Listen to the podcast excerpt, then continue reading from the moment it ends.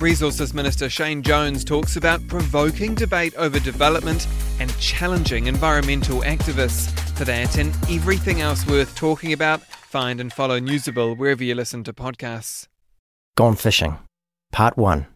The Fire. Gail Maney's childhood memories aren't all that happy. Her clothes are homemade or hand-me-downs. She's self-conscious about her red hair and her freckles. At home there's poverty and violence. At school there's teasing. Still, she and the neighbourhood kids know how to make their own fun.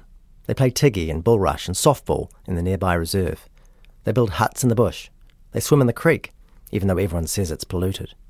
Her best friends are the Wilson twins, Tania and Tracy. They live a few doors down and are in the same class at Glendene Primary School. One day, when they're all about six years old, the twins find a box of matches. They tell Gail they have a stove in the bush. They're going to cook potatoes. Gail is looking after her baby brother Colin. She's pushing him about in his stroller. But cooking sounds fun, so they all head into the bush to play with fire. Of course, the potatoes never get cooked. Instead, the girls set fire to the bush, and as the flames catch hold, Gail runs to fetch her mum, leaving her baby brother behind. Colin is rescued by Gail's older sister, and the fire doesn't spread far. But the next day, as the whole class sits on the mat, the teacher gives the twins a serious telling off. Gail is terrified, sure that her part in the bushfire will be discovered. In fact, the twins try to tell on her, but she's saved by their six-year-old lisps. When they say, Gail was there, it comes out as Dale. And by chance, there's a boy called Dale in the class, so he gets into trouble instead. And Gail just sits there, legs crossed, heart pounding, mouth shut. Her friendship with the twins is unaffected by all this, though, and she stays close to Tania especially for years to come. That is, until Tania points the finger at Gail, once again.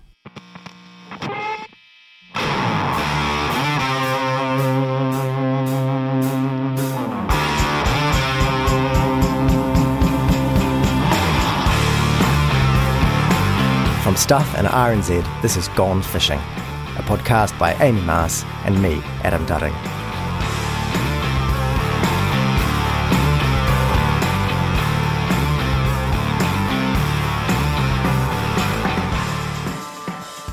Okay, um, unlawfully getting into a motor vehicle, D I C, um, driving while disqualified, um, shoplifting, prostitution, um... disorderly behaviour, um, and there might be a couple of common assault charges in there as well. I'm Amy Maas. I first met Gail Maney in prison. She was the leader of a team in the kitchen who catered for outside events. So pies, sandwiches, slices, that sort of thing, would be loaded onto trolleys and taken to conferences or meetings. I doubt the people there knew their food was being made by prisoners. Gail and I were chatting about the story I was working on when she told me she would be out soon.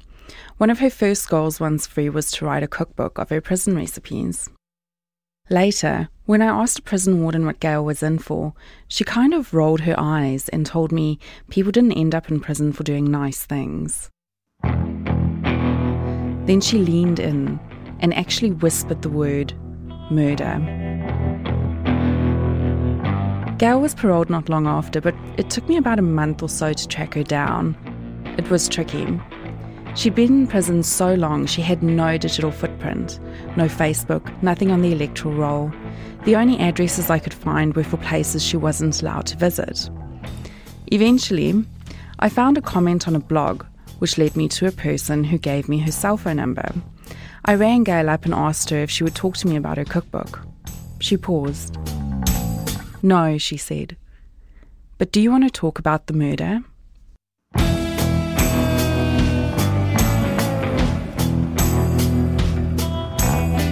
That's how Amy met Gail. I didn't hear about her story until about a year later, and I didn't meet Gail herself for another few months after that. But when Amy started talking to me about Gail Maney, I saw why she'd become a bit obsessed. She was thinking about Gail's case twenty-four seven and working on it evenings and weekends. Soon, I was drawn in too. And when both of us went back to Gail to start recording podcast interviews, this is the story Gail told us.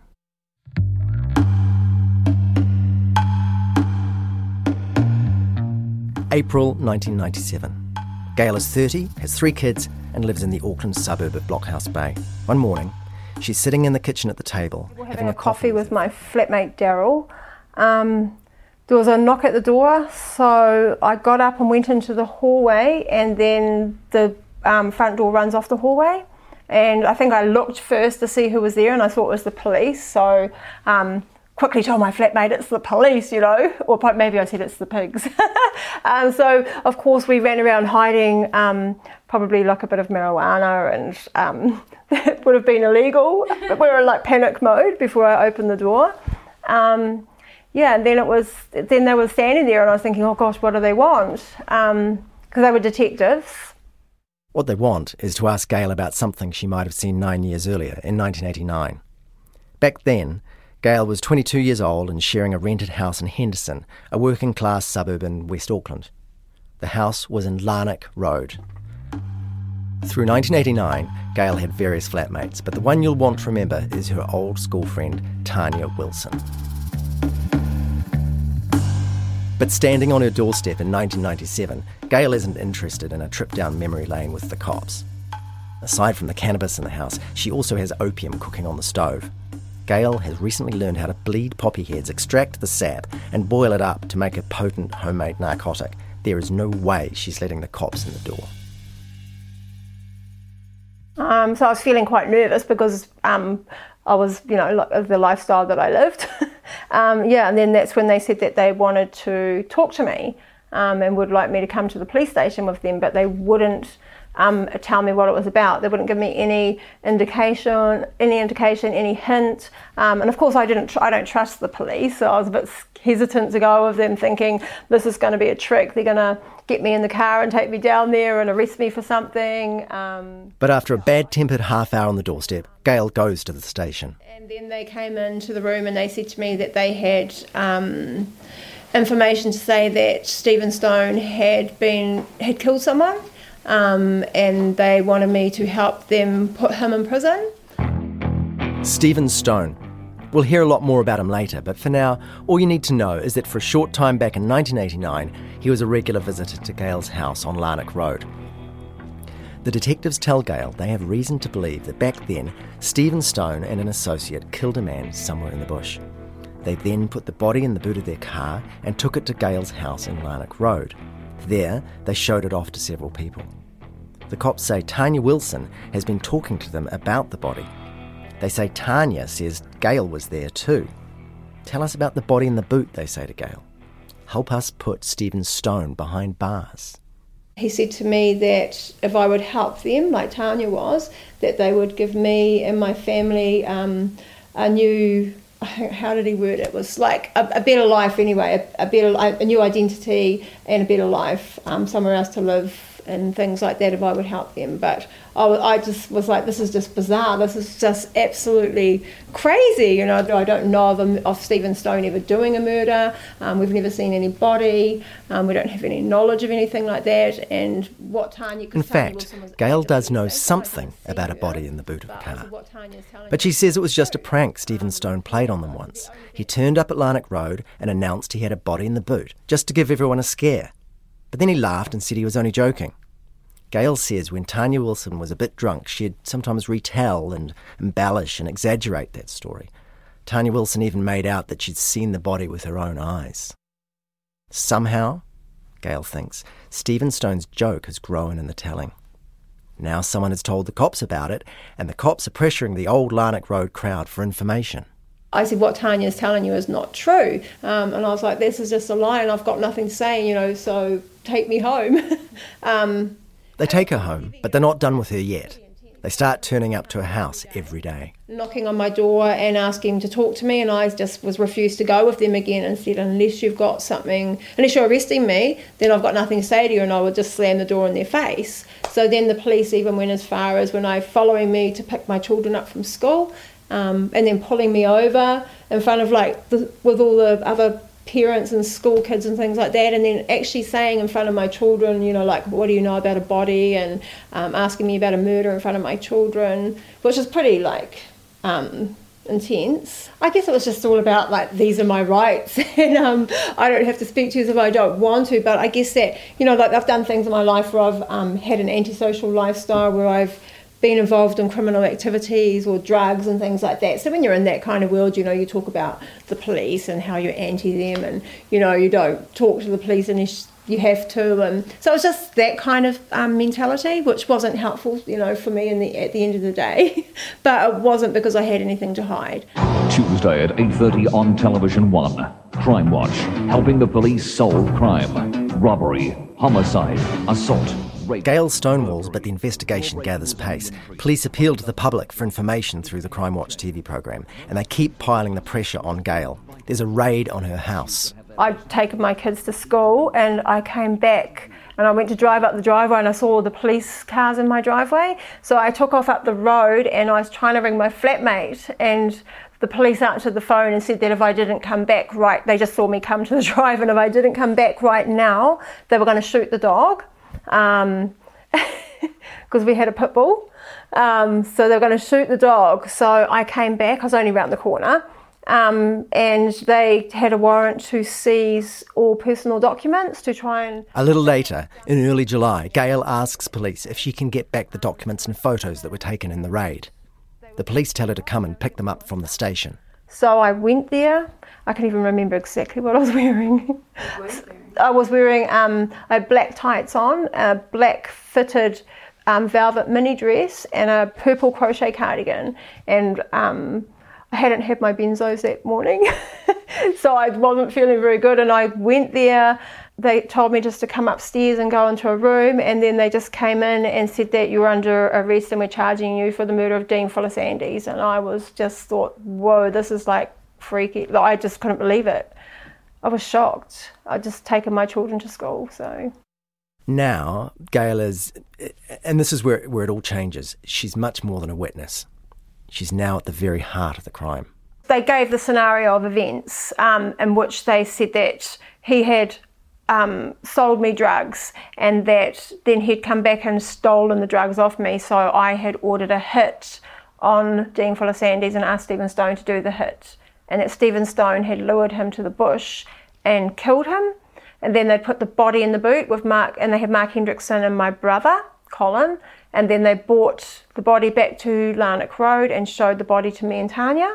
And then they said they then they said that Stephen Stone went and got rid of the body. So that was scenario one. Yep, that's scenario one. It won't be the last. If you don't have time to read the in-depth stories, or you just prefer to listen instead, The Long Read from Stuff is the podcast for you. Each week we showcase one of our excellent pieces of journalism, telling important or entertaining stories from the world of crime, sport, history, culture and more. You also get to hear from the journalists themselves about how they uncovered the story and how it came to life. So, for your weekly dose of long-form journalism, beautifully read, subscribe to The Long Read from Stuff wherever you get your podcasts. Today on Newsable, Resources Minister Shane Jones on being pro-development and what that means for the environment. Plus, why demand for A D H D drugs is soaring, and established dog walkers cry foul over cowboy newcomers. For everything that's worth talking about, find and follow Newsable wherever you get your podcasts. To the murder of Dean Fuller-Sandys. Our reporter covering the case at the Henderson District Court is Kitty Coughlin, and she joins us now. Well, the Crown prosecutors have outlined for the first time today what they and the police allege happened with the woman and three men who are charged with the murder of Dean Fuller-Sands. They say that the woman, whose house he used to visit with friends, believed that he was responsible for the burglary of her house in early August nineteen eighty-nine, and that she put out a contract on his life. They allege that one of her acquaintances agreed to carry out the hit. And that news report is from the twenty-seventh of January nineteen ninety-eight, six months after Gail and three other people are arrested, nine years after the murder. Gail is on bail so she can look after her children, but the men, Stephen Stone, Stone's friend Mark Henriksen, and Gail's little brother Colin, are all in custody. This is a depositions hearing. A preliminary appearance at a district court where prosecutors demonstrate that they have enough evidence to take it all the way to a trial at the High Court. The defence lawyers are there too, and they can cross-examine the witnesses, just like an actual trial. These days, deposition hearings hardly ever happen. Crown prosecutors usually take the case straight to trial. But the reason we're so interested in this hearing is that it gives us a detailed account of the death of Dean Fuller-Sandys, or at least the scenario that the police have at the time of the arrests, what Gail calls Scenario One. The hearings are set down for three weeks. The court transcript runs to hundreds of pages. The prosecution, or Crown, call more than forty witnesses out of the two hundred odd people police have interviewed. There's the neighbour who says she saw the burglary at Larnach Road and told Gail about it. There's the man who says he saw Gail arguing with Dean Fuller-Sandys in the Westwood Ho Tavern. There are Dean Fuller-Sandys' relatives, Gail's old landlord, a weather expert, and so on. But the heart of the police case is the statements of people close to Gail, people like Tania Wilson, who gives a super detailed account of being alongside Gail almost every step of the way. Those items stolen in the burglary? That was Gail's weed and Tania's leathers. The day when the neighbour told Gail she'd seen a burglar? Tania was there. Gail's argument at the pub with Dean? Tania and another friend who we're calling Sonia were at her side. The fatal moment when Gail told Stephen Stone she wanted Dean taken care of, Tania overheard it. The day the men turned up with Dean's body in the boot and supposedly showed it to Gail at Larnach Road, Tania and Sonia were there with her. Tania's evidence runs to sixty-five pages, without her account and those of a few other people from the Larnach Road scene. The Crown case is dreadfully thin. So many of the normal things you need to put together a murder case are missing. For a start, there's no crime scene. It wasn't clear where the murder of Dean Fuller-Sandys was meant to have happened. There's no forensics, no blood, no D N A, no murder weapon, no bullet casings, no fingerprints. There are no phone records or C C T V recordings. And most of all, no body. There is no body. Instead, the police have built the case by piecing together information from people who claim to have seen something or heard something or been told about something. Police have sifted through the many versions of events they've heard, trying to decide what's true and what's a lie. And even after this depositions hearing, there are plenty more lies to come. Because at its core, this is a story of truth and lies, and often it all comes down to what you choose to believe. The man bringing all those pieces together is Detective Inspector Mark Franklin. He left the police more than a decade ago, but we found media reports suggesting he's living in the Cook Islands. We found what we believed was a home phone number for Franklin in Rarotonga. But Um, he's been deported back to New Zealand. Oh, okay, right. Um, and yeah. you, you don't have any contact details for him? Um, no, no, we don't, sorry. Okay, so Mark Franklin appears to be back in New Zealand. We try the white pages. Speaking. Hi, um, Mark, are you, um, by any chance, a former police officer? No. No. And you don't know a Mark Franklin who used to be a police officer by any chance? Um, I'm actually a corrections officer. Oh, okay. But Mark Franklin, there was a Mark Franklin that was a detective. Yeah, it's him that we're trying to track down. Years ago. Yeah. Um, I think he got locked up. I think he went bad. Yeah, I think he. I think he may have. Yeah, I think he went overseas yeah. to some other country and was doing some shady deals or something.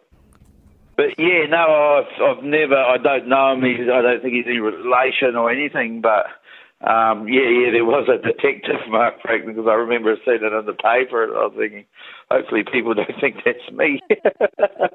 Right, clearly that's the wrong Mark Franklin. Still, he's right about his namesake's past.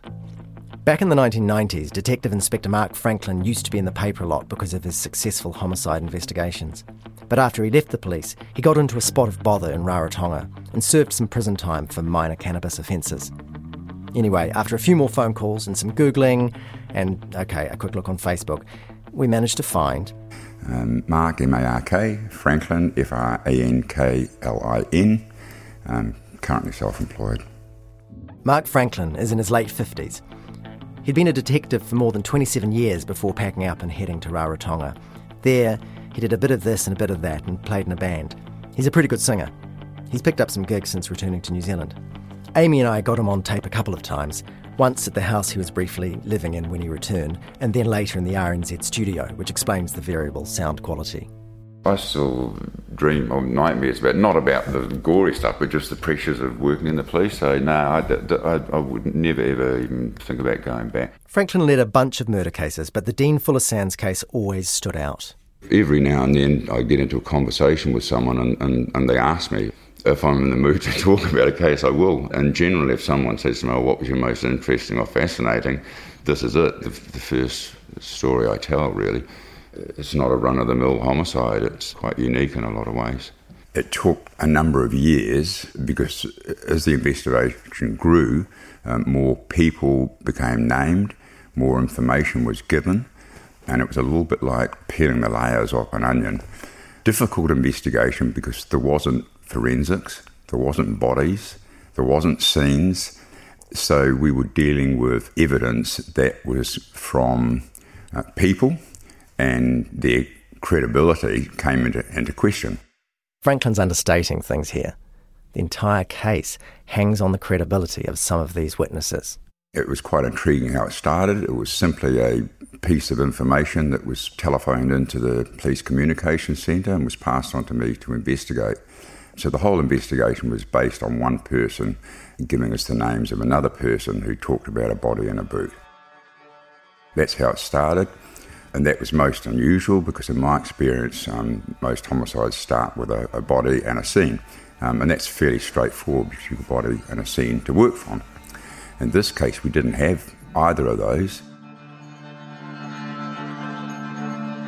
This is the tip-off that sets the wheels in motion. Scenario one starts here. That call to the police in nineteen ninety-seven was made by an Auckland panel beater, Dave Arnott. He was in a rocky relationship with Tania Wilson. Remember, that's Gail's old friend.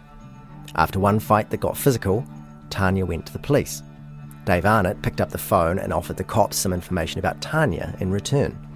According to Dave Arnott, Tania would sometimes talk about the time, a few years earlier, when she had seen the body of a man in the boot of a car at Gail's Larnach Road house. It sounds crazy, something out of a crime novel, not suburban Auckland. Who drives round with a dead body in the boot of their car? But it's the sort of tip Franklin could hardly ignore. So that was the start of it. It was Dave giving us some information about a conversation that he had uh, with Tania Wilson, um, and that conversation centred on a body in the boot. As we progressed and spoke to Tania, and um, it, it became immediately evident that there was something in what Dave said because Tania made an acknowledgement. Although it was muddled, it was fairly solid in terms of identifying a number of people that were involved, that there was a body, that they put a body in a boot. So that's what we had to start with, was really some garbled version with but names of people, an address, but what we needed to know was, well, if there's a body, it's, it's got to be a missing person. We had a rough time frame, so our job at that point was to try and find out who that body was before we even went to these people. At that time, the police didn't have a national missing person bureau. Basically, each police district was left up to their own records as to who was missing where.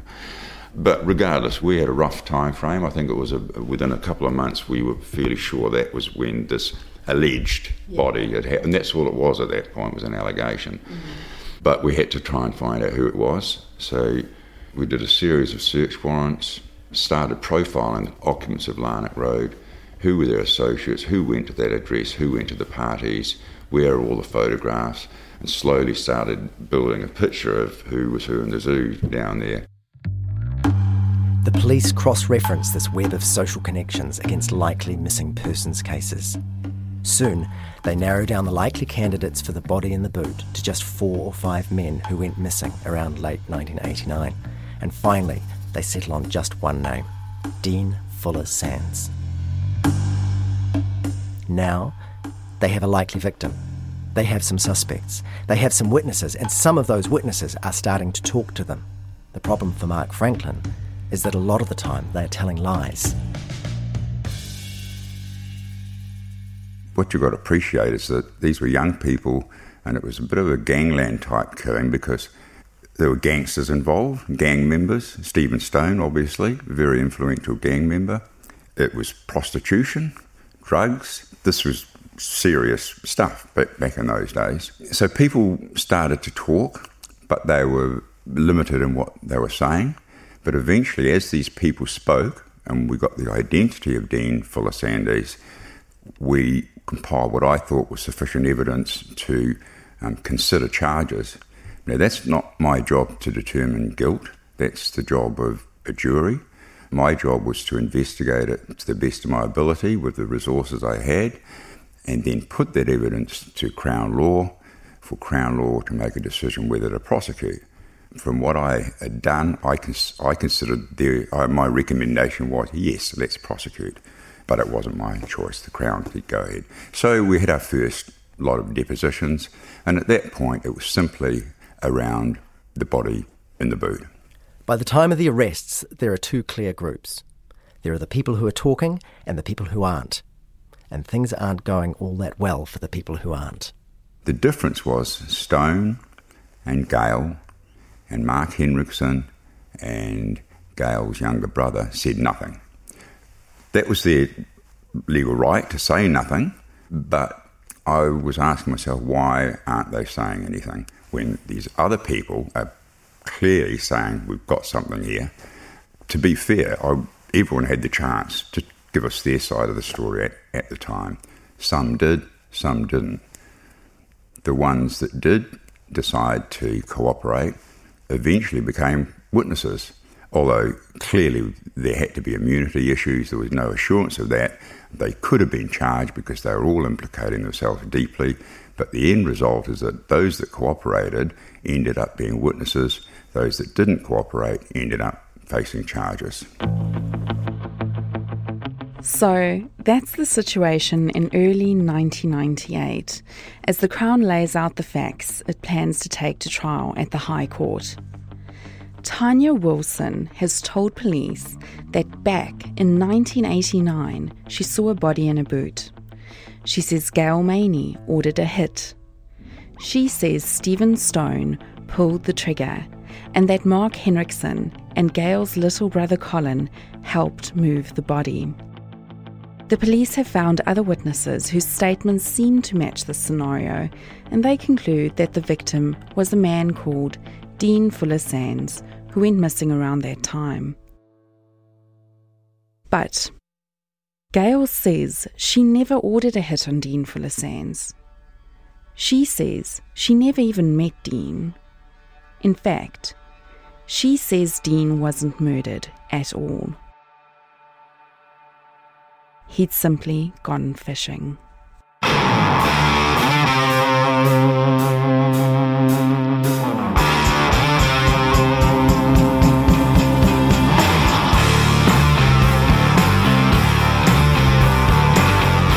Next time on Gone Fishing. As soon as you washed off that rock out there, you were out in the ocean and you swept away mines. He was definitely water savvy. He understood the dangers and risks of fishing off rocks. Neighbour, who was the key witness, she was wrong. She was totally wrong. Gone Fishing is a joint production from Stuff and R N Z, written, presented and produced by Amy Maas and me, Adam Dudding. Our executive producers are Tim Watkin and Justin Gregory for R N Z and Catherine Goldsworthy for Stuff. This episode was engineered by Jeremy Veal and Rangi Powick. Visuals by Jason Dorday. You can subscribe to the full eight-part series at Apple Podcasts, Spotify and other podcast providers. You can also go to the Stuff or R N Z homepages to listen or find details on how to subscribe.